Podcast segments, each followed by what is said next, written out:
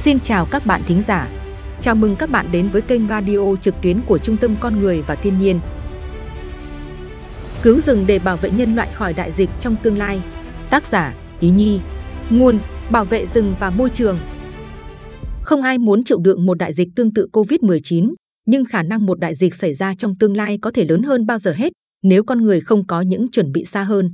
Các nhà khoa học tại Đại học Harvard cảnh báo làm thế nào để ngăn chặn đại dịch tiếp theo là câu hỏi quan trọng, được giải quyết bởi nhóm đặc nhiệm khoa học phòng chống đại dịch, được triệu tập vào tháng 5 bởi Viện Y tế Toàn cầu Harvard và Trung tâm Khí hậu, Sức khỏe và Môi trường Toàn cầu tại Trường Y tế Công cộng Harvard TH Chan. Trong báo cáo mới của mình, nhóm đặc nhiệm phát hiện ra rằng sự lây lan của các mầm bệnh đại dịch có thể xảy ra khi một loại virus nhảy từ loài này sang loài khác do một số yếu tố, bao gồm các hoạt động chăn nuôi, săn bắt và buôn bán động vật hoang dã, chuyển đổi mục đích sử dụng đất, đặc biệt là phá rừng nhiệt đới, mở rộng các vùng đất nông nghiệp, đặc biệt là gần các khu định cư của con người, và quá trình đô thị hóa nhanh chóng, thiếu kiểm soát. Ngoài ra, biến đổi khí hậu cũng đang thu hẹp môi trường sống và đẩy các loài động vật trên cạn và trên biển di chuyển đến nơi ở mới, tạo cơ hội cho mầm bệnh xâm nhập vào vật chủ mới. Cũng theo báo cáo, đến năm 2070, các loài động vật có vú thích ứng với những thay đổi của khí hậu và sử dụng đất được dự đoán sẽ tập hợp lại ở các độ cao lớn, ở các điểm nóng về đa dạng sinh học và ở các khu vực có mật độ dân số cao ở châu Á và châu Phi, dẫn đến việc chia sẻ các loại virus mới từ 3.000 đến 13.000 lần. Mặc dù vaccine, thuốc, xét nghiệm và việc tăng cường hệ thống chăm sóc sức khỏe là rất quan trọng để ngăn chặn dịch bệnh bùng phát một khi chúng xảy ra, nhưng tất cả những biện pháp này cũng không giải quyết được đầy đủ sự lây lan của mầm bệnh giữa động vật và con người hoặc nguy cơ đại dịch mà nguyên nhân này gây ra. Ngay cả với sự xuất hiện sớm của vaccine và các phương thức xét nghiệm, thì đại dịch COVID-19 vẫn tiếp tục bùng phát, thậm chí càng được hỗ trợ bởi sự phát triển của các biến thể dễ lây lan hơn, sự chia rẽ chính trị và sự lan truyền thông tin sai lệch, báo cáo nhấn mạnh.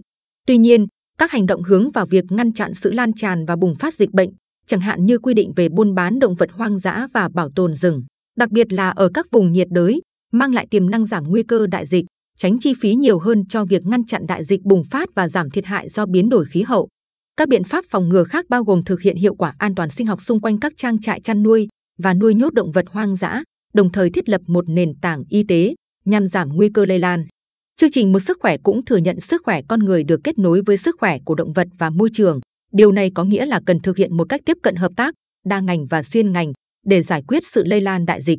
Bên cạnh đó, cần lưu ý việc phụ thuộc vào các biện pháp can thiệp hậu bùng phát đại dịch, đặc biệt phải được xem xét trong cả bối cảnh toàn cầu mất đa dạng sinh học nhanh chóng và khí hậu không ổn định.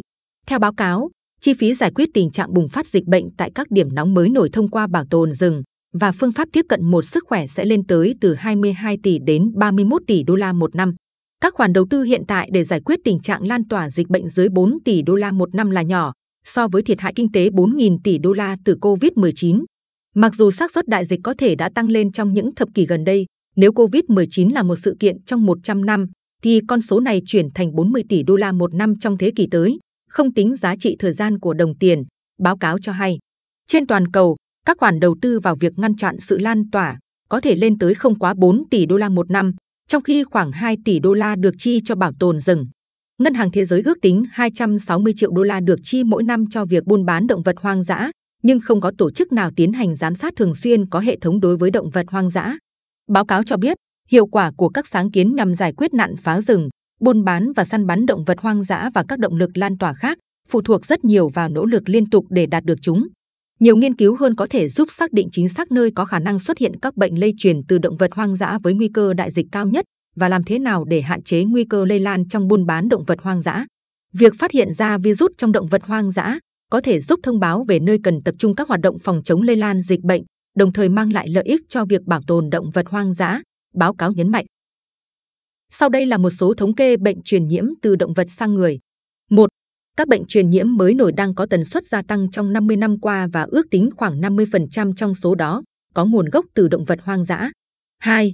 Các đại dịch hoặc cận đại dịch như HIV, hội chứng hô hấp cấp tính nghiêm trọng, cúm AH5N1, Zika và COVID-19 trong những thập kỷ gần đây đều do virus lây lan từ động vật sang người. 3.